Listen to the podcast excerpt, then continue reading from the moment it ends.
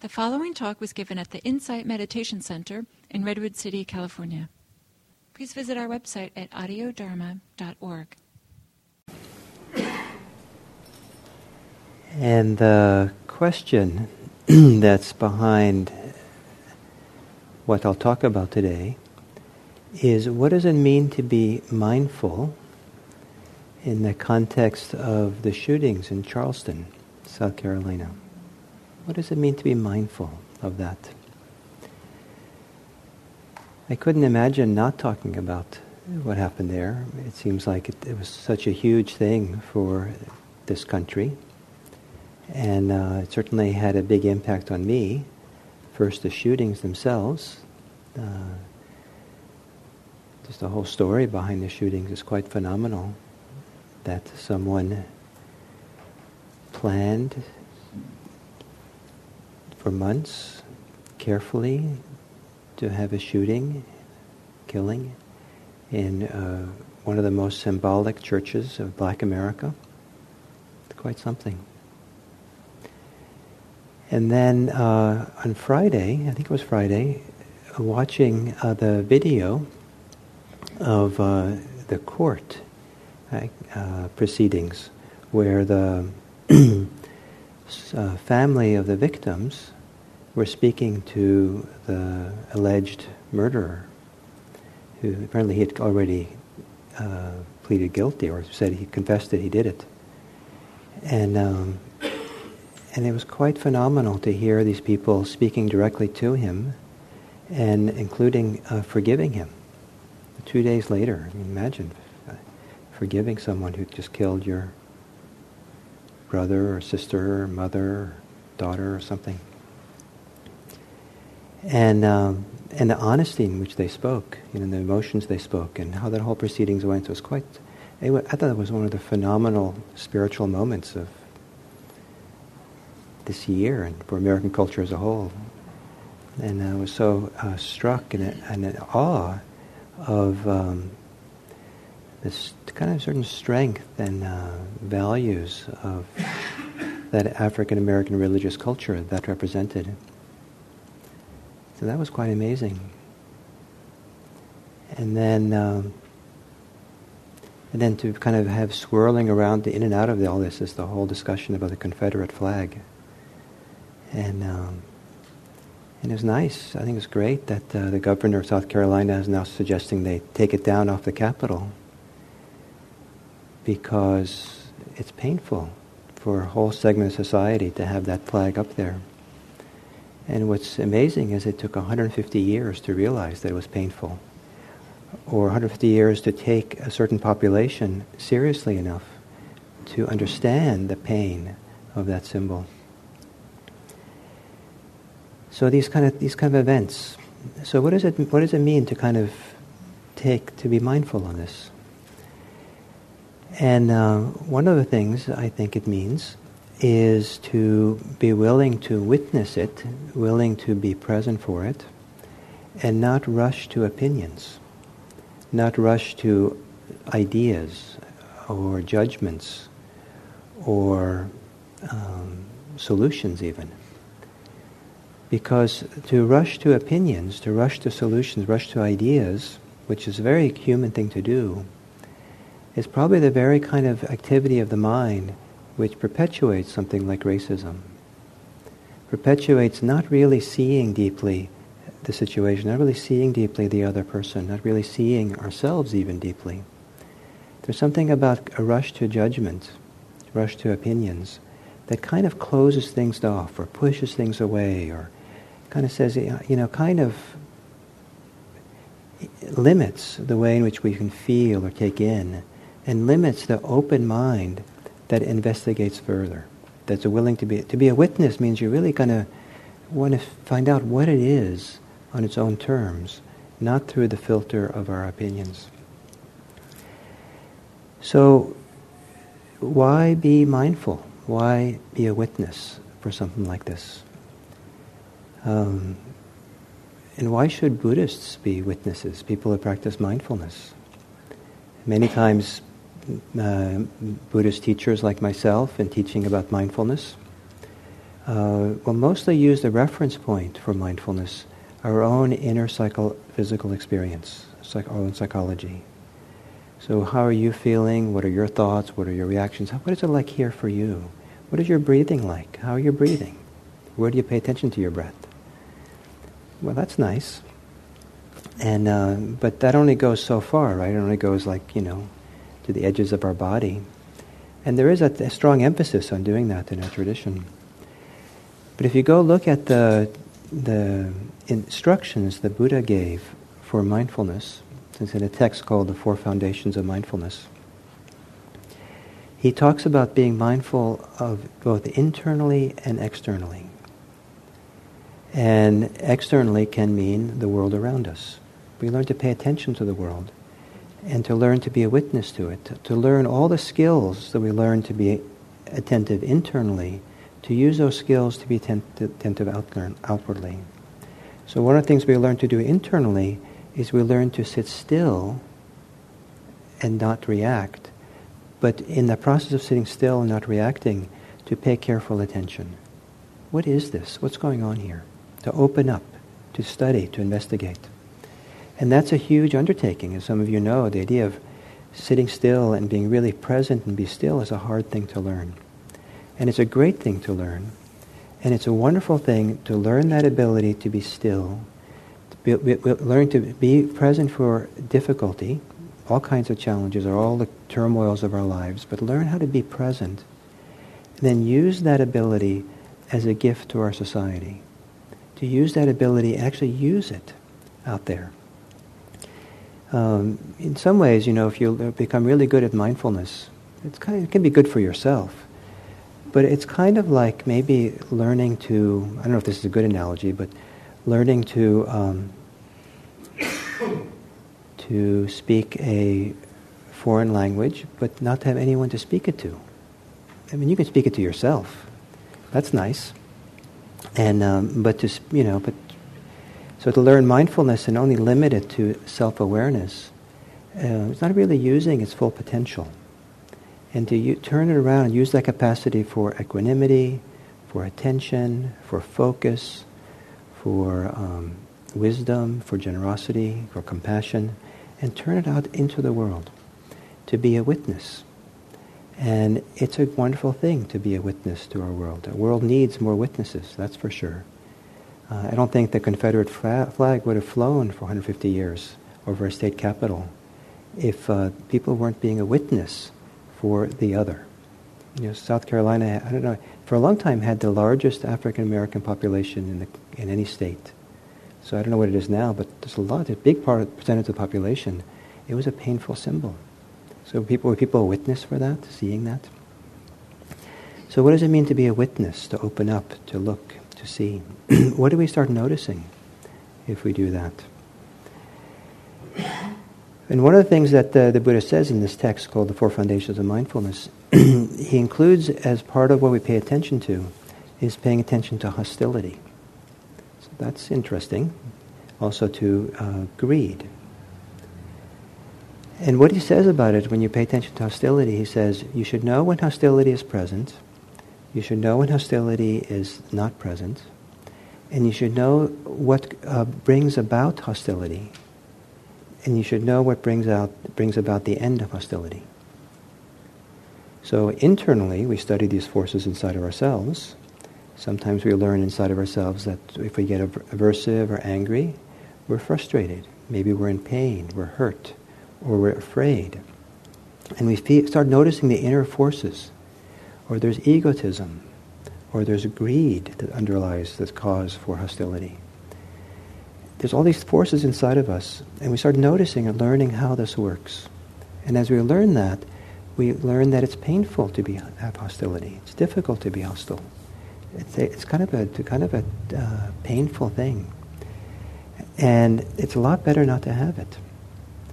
Or as Martin Luther King said, uh, something like I paraphrase him. Um, I choose love because hate is too much of a burden. Isn't that nice?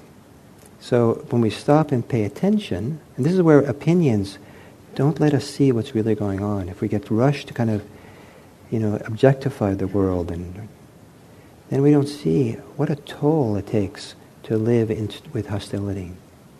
And so we learn how to let go of it. We learn how to rid ourselves of our inner hostility. But we turn the world, the, the, the, the eyes outward into our society. What does it take to understand the causes of hostility there? Uh, what brings it about? And what brings about the ending of it? And that's more complicated. That's not just simply a matter of, you know, looking and being present, but and hoping that non-reactive awareness is going to show that to us.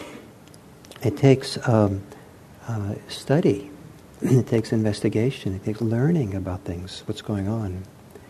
And from time to time, my hope is that everyone chooses something about our society to learn more about. To not live in a myopic world, which is very easy to do, and not settle with just what's on the front page of the newspapers, but take a few, you know, every once in a while, take something that really has impacted you, or you think has impacted your society, your community, and start digging and digging, looking. And it's so easy on the web now. You can kind of read this, you know. So I did this over the last, you know, days, and I just kind of couldn't, I just kept looking for more and more articles and kind of weeding through them and finding out ones that I kind of thought were interesting and had an interesting perspective and had more information and and I felt like this was an important one for me to kind of really understand more what's going on. And you know, you choose from time to time something, and it, you know, you don't have to learn everything, everything about everything, because if you dig deep enough in one thing, it actually comes back to the roots of everything else. you know, it's not, not so, you know, you know, the common denominator of what a lot of our ills.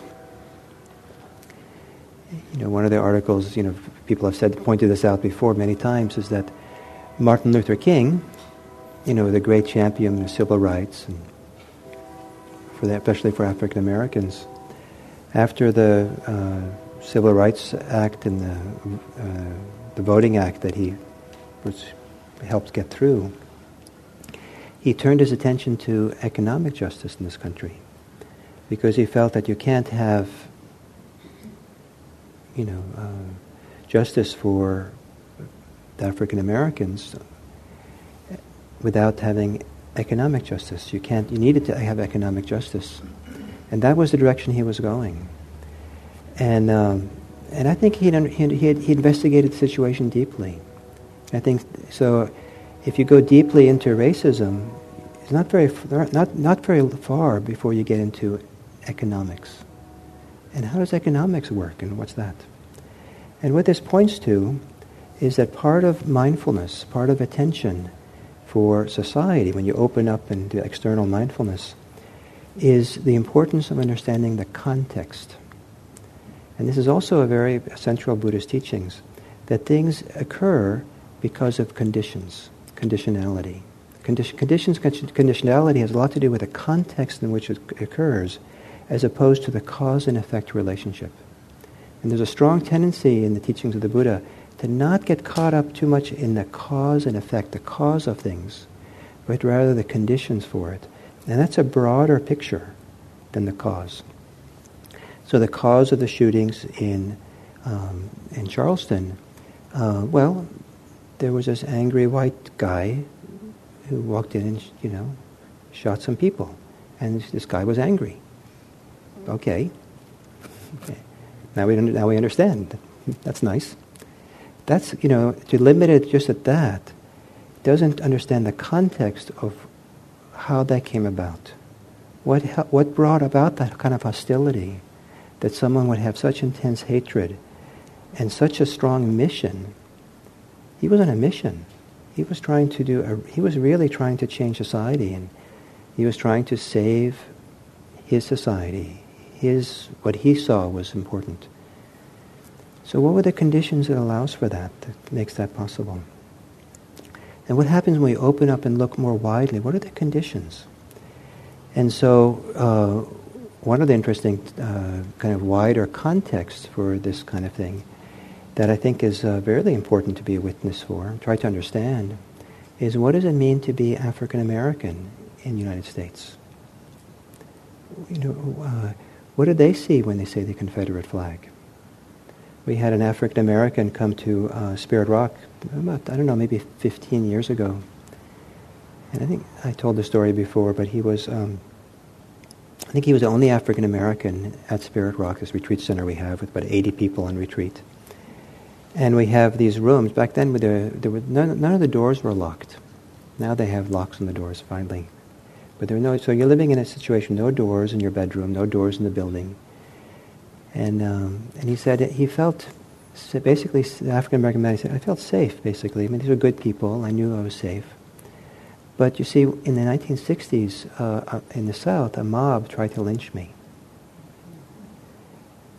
So for him to be in a group of white people, you know, there, it's a deep conditioning to have someone try to lynch you, right? So for him, you know, he knew these people were good, but you know, the emotional connection, the trauma of that, was still with him. The trauma of uh, slavery, the, or the repercussions of slavery, are very much still with us in this country. Very, very much. It, uh, slavery was a completely in, inequitable situation, right? And the people who came out of slavery were at a tremendous disadvantage. Here's a story I learned yesterday.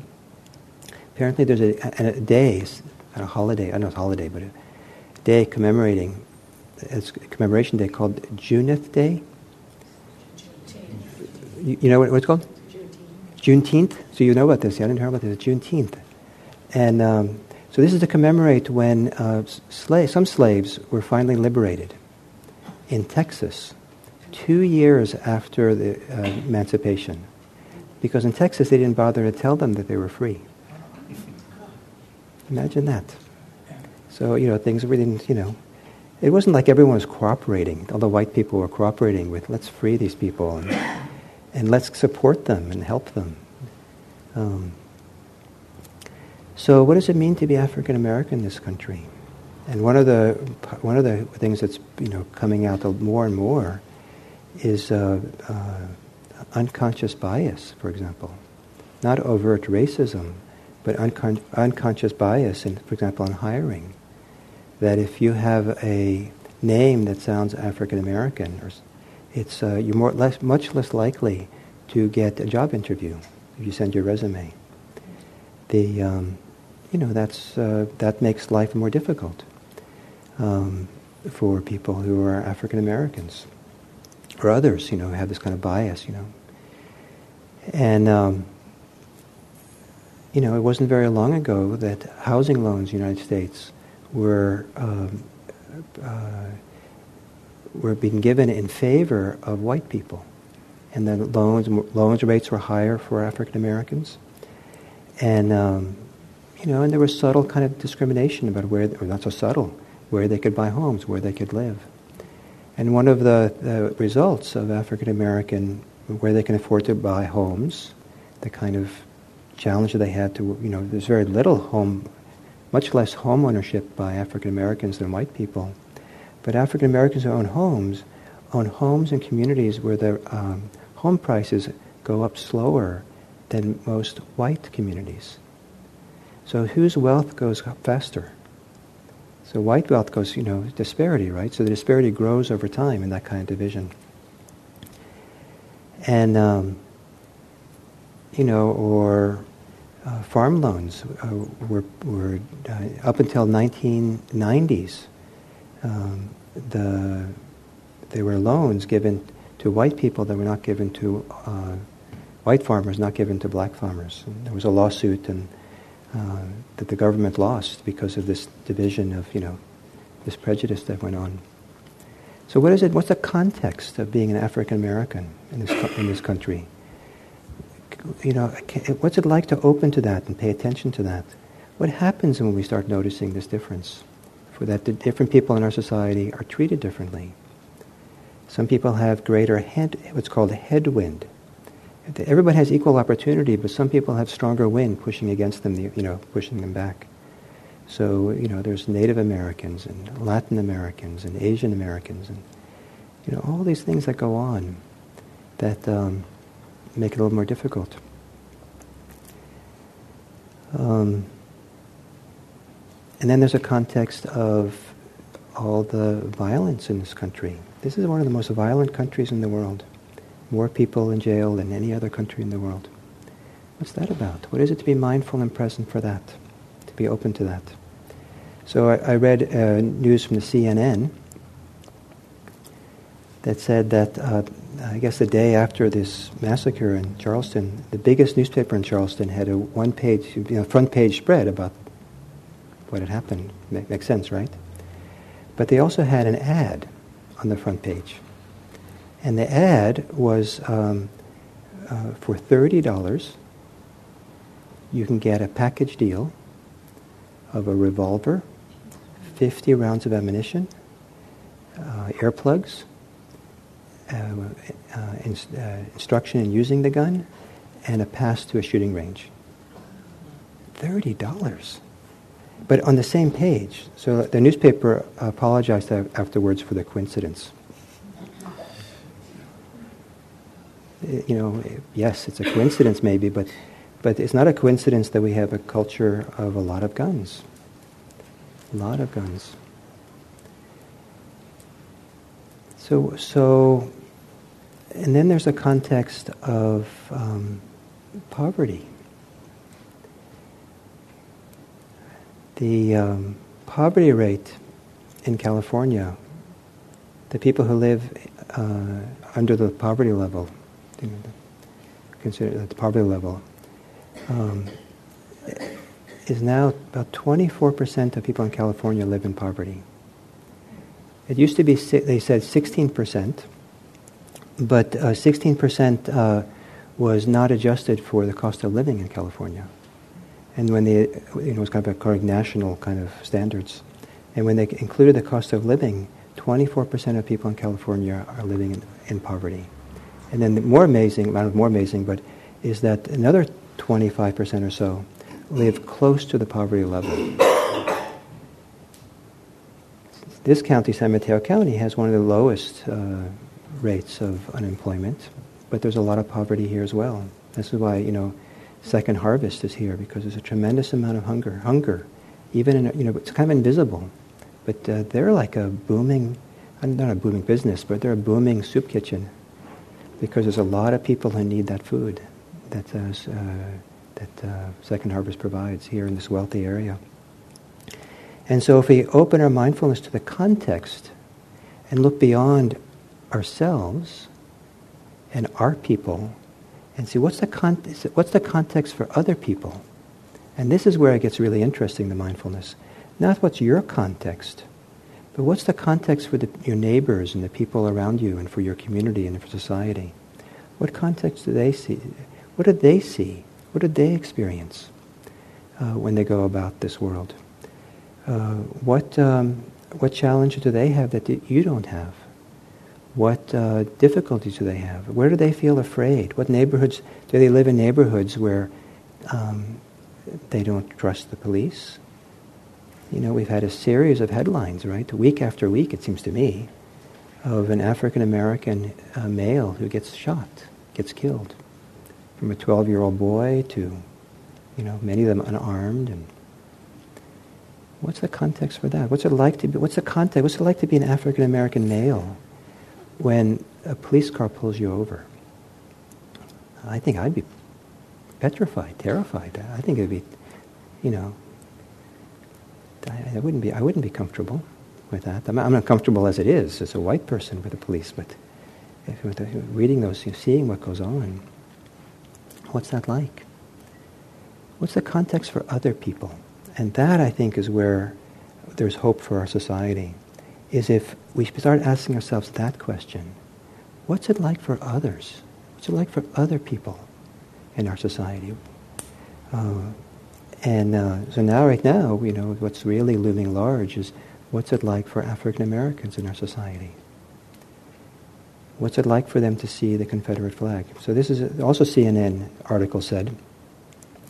So after the shooting, the state capitol in uh, South Carolina they had the American and South Carolinian flag at half-mast, which is reasonable. That's what that we do in America, right? But they had one flag that we kept at full mast, the Confederate flag. Isn't that amazing? You know, that stays up. So maybe that's part of the, the embarrassment or the shock of realizing what had happened right after the shooting, that that flag stayed up. That's part of the motivation. We have to bring this, uh, you know, uh, stop using this flag.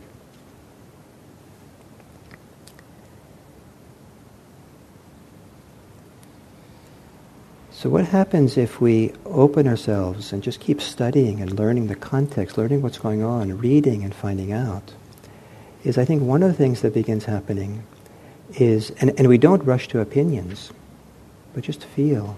I think that then there starts becoming maybe greater understanding of other people, greater appreciation of other people, greater sensitivity of other people. There's a wonderful scale called the oh no, the Rider scale. I think it's called. Someone know about the Rider scale here? No. So the Rider scale was uh, psychologists, I think in Arizona, came up with a scale of people's bias against, uh, homophobic homo, uh, against uh, homosexuals or something, or people. But it's been, now been applied to other places and to race, racial issues and all kinds of issues. And uh, it goes from one end of the scale is hostility, the other end of the scale is nurturance. And hostility, repulsion, and then nurturance. And halfway between, it's like nine, nine different steps in the scale. And right uh, midway through the scale is acceptance. And I was so curious about this. I mean, I kind of like I kind of like was stunned. And then I looked at the scale and said, where do I fit? You know, different kinds of people, different kind of. Uh, you know, I said, oh, there's a, there's a range of possibilities I hadn't realized before. And, you know, and maybe I thought before, well, I accept all kinds of people, but it's only midpoint in the scale. and I said, wow, you know, that maybe that maybe acceptance is not good enough. Um, so above acceptance is appreciation. I forget exactly the numbers, you know, how they go, but one of the next things is appreciation of others, valuing of others, um, and then uh, supporting others, and nur- I, I, nurturing. I don't remember it quite right. And then what? Celebration. celebration should be. I think nurturing was the ultimate, but celebration is pretty get, getting up there. So celebrating other people. So, um, so it's a whole different. You know, it's a, kind of a higher standard of how we tune into people and understand them, and, and the idea of acceptance. Um, I heard a quote the other day that um, uh, I don't know who it was, but it's was attributed to a gay man who said, "I don't want to be accepted. I want to be loved." you know, do you want to just be accepted? you know, it's nice to be accepted, right? But it's better to be loved. It's better to be appreciated. Better to be celebrated. Better to be nourished. The, uh, so one of the things that they're, you know, it's, it's, I think it's really great, all these studies that people are doing to show the unconscious bias and things we have. And I saw one today of uh, talking about mentorship, how incredibly important mentorship is. And what it meant was kind of like networking, like the who opens doors for you. And the strong tendency is that um, when you meet some people, you go into a room, people gravitate to the people they know, people who are similar to them. And the people who are similar to them, you kind of naturally say, oh, by the way, you know, there's this possibility down there, there's a job opening there, there's this, this is how the works here in this business company, and you get little tips little help. So it becomes easier to go through it. But if you're different from, you know, if you're the person who's different, then it's a little bit harder to get those little tips, little support, the doors opening up. And so this woman who was talking about this talked about how important it is to mentor people, uh, to support people, to kind of, you know, people who are kind of not easily fitting in, um, you know, to um, to support them. It was a great, it was a, it was a TED talk, TED talk today I watched. Um, I forget the title of it. It was a great one. Uh, this woman shows stands on stage and she wears a, um, whole uh, what they called in Arabic, this um, the ga, what? Yeah. Yeah, something like anyway. The whole thing, right, with the head. Yeah, with a whole with a, with a turban on top and everything. And she says, "What do you think that this? Um, you know, what do you think about me? If I'm walking down the streets, people look at me, people size me up. Some people are afraid of me, but what, what do you th- see when you see me?" And then she showed a photograph of herself on the slide on the on the wall, and she says, well, "You think I would be a race car engineer?" And then she shows herself shows her with a team of engineers working on race cars and driving a race car. And then she goes on and on, and then she says, talks about it for a while, and then uh, she takes off her, her, her robe and, uh, and her kind of outer scarf. She has, still has a scarf on her head. And uh, what she's wearing underneath that is a, um, is kind of, I think it was orange uh, jumpsuit, not the kind you wear in jail, but the kind you would wear on a um, oil rig and she's uh, uh, the uh, chief engineer of an oil ring in Australia. it's not what you expect. You know, you see someone wearing this, you know. and um, so it goes, you know, on from there. You know, she's she, but she said she came, uh, she immigrated to as a child to Australia, and that people opened doors for her. And the, when she got the job at the oil rig, uh, the person said. Um, Something like, everything about you doesn't fit to work in an oil rig, but she was an engineer, right? Um, you know, culturally or whatever, you know, just, and, um, but come along, I'll give you the job. You have to open, you know, open the door. So, when people are marginalized, doors aren't open up as much. There's unconscious bias. So if we learn this, if we kind of take the time to learn and learn and learn, then perhaps we begin opening our hearts more. We have greater appreciation, greater understanding, greater sensitivity to the d- dynamics going on in our society, greater caution and care with the people we encounter. To, ha- to encounter people not with mindfulness, that's pretty good to have mindfulness, but in addition to be mindfully present, to have caution and care about what you're seeing and what your bias and what your interpretations are. What's going on for you in the situation? And do you have, you can probably assume you have unconscious bias. And if you assume you have it, what do you do? How do you look then? Do you stop? You give a situation a second chance? Look more deeply? How do you, how do you look? So I don't know about what's going to happen, or how our societies should or could respond to these shootings. But I certainly hope that this is a kind of situation like 9-11 where I, I think we should be changed by it.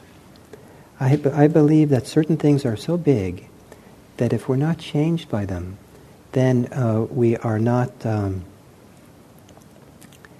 I think we do ourselves a disservice I think if we're not changed for it by it, I think that somehow we we kind of clo- we close down or we go to sleep or something goes on. But to allow ourselves to be changed, to take the time to be changed by something. So, uh, you know, that means lingering with it, not rushing, not, not recognizing for the day and going on to your business, but staying with it and learning about it and questioning it and discussing it and letting it sit in your heart. And how do you want to be changed by these kinds of things? Is it only someone else's responsibility? So I'll give you an example of, of how I was changed by 9/11. Um, we have here at uh, we have you know connected to me a Buddhist uh, organization called Sati Center for Buddhist Studies that does more kind of scholarly classes on Buddhism. And when 9/11 happened, I said to myself, it's nice to do these scholarly studies, but it's not enough anymore. So um, we created a Buddhist chaplaincy program. So now it's like the 12th year we've been doing it every year, and we train a great group of people and to be, to be chaplains, and they go off and work in hospitals and hospices and prisons and do great stuff. Some of them do great work, some of them do, they're all great people who come in. And, um, you know, and I've been doing this for 12 years because of 9-11. If it wasn't for 9-11, we would not have a chaplaincy program here at IMC, this training program. So what about, you know, is, is what happened in Charleston big enough that you want to be changed by it? And if you want to be changed, how will you allow yourself to be changed? Or are you expecting the politicians to do something? You know, that's nice. But what, how do you want to be changed? And that's what, um, you know, again, to go back to the teachings of the Buddha on the foundations of mindfulness. There's mindfulness internally and mindfulness externally. And so, what does it mean to be mindful externally? And one of the things I've offered tonight, it means also being aware of the context of what goes on, opening up to the conditions and the context out of which it arises, uh, the ground in which things arise, not kind of be mesmerized or lost by the details sometimes, but rather to look at the network of cause and conditions that are present. And some of them going back for centuries, um, like slavery and what happened there. You know, I, I learned a, a, name this week, right? Maybe some of you learned it too. A man named Denmark Vesey. Never heard of him. But he, you know, America has this wonderful, I, don't know if it's wonderful, but America glorifies a tradition of people who fight for liberation, independence, right? The, the so-called fathers of our country fought a revolution to liberate this country, Declaration of Independence. And, you know, we hardly remember the African Americans who uh, tried to uh, fight for their independence, their freedom. So uh, this guy, um, Denmark Vesey, was one of those people who tried to start a revolt in Charleston in something like 1818 or 18, something like 1820 or something, uh, because there was all these slaves back then, right? It was an awful situation. He, he, had, he had built, he was one of the people who built this uh, church that, where the shooting happened the Emanuel AME Church. and there were rules against uh, African Americans meeting in churches. And there also were rules that uh, slaves couldn't be uh, taught literacy. And so they would gather in their church, and then they get arrested, and then they were whipped. So, you know, they decided to fight for independence in the great American tradition. But it didn't work for him. And he got executed, and the church was burned down. And I think that was the first of the African American churches in America that got burnt down. And there's, you know, and I've been trying to figure out how many churches have been burnt down in America, and I get different numbers. But uh, one, one number had 100 churches in the last 150 years have been burnt down. One article said just in the 1990s, there was a rash of church burnings in the South in the 1990s that happened, um, and there were some like 70 churches that got burned in the, in the process of two years. And then uh, I'll end with this one. Uh, I think I kind of knew it, but I, at the time I couldn't believe it. I thought it must have been a coincidence, or I don't know what I thought back then. But now it's, I read more about it. It's, it's clear that uh, the day after Obama's first inauguration as president, there was an African American church that was burned in Massachusetts and the people who did it had, uh, confessed that they did it because of, uh, you know, they were, you know, somehow going to get back or do something towards the African Americans. So in 2009, right? 2009, is that right? Or 8? I'm confused. Um, the um, 2009, I guess, was inauguration, right? And uh, anyway, whatever you know when it was, it was few, some years ago. I mean, it, what I'm trying to say is it wasn't very long ago, and they're still burning black, churches for, a for years. So we live in this country, and um, and please don't look things, look at your, your world that you live in, only through the filter of your life, only through the context of your people and your kind of communities. It's not going to work if we do it that way. And we have to begin looking through the eyes of other people as well. We have to look through the context of how other people live as well, because then we can be each other's neighbors. Then we can be each other's kind of supporters. Then also we can start appreciating people and even celebrating people and perhaps nurturing people, mentoring people, helping other people to get along. And if we do that for others, we will be supported as well. I'm sure. It's all in it. We're all in it together, mutually. So I hope that this talk is meaningful response to what's happened. I hope that the idea of that mindfulness is more than just personal mindfulness is something that is um, important to understand. When we talk about these kinds of things, uh, every once in a while, I usually don't know uh, what to say. I usually feel like, uh, you know, this is not something I know so much about, and I feel like I'm stumbling along to try to understand. But maybe that's okay. And maybe today the idea is to convey um, uh, uh, the importance of being a witness and taking time to learn, to study before we rush to opinions. Don't judge, study. Okay? Thank you all.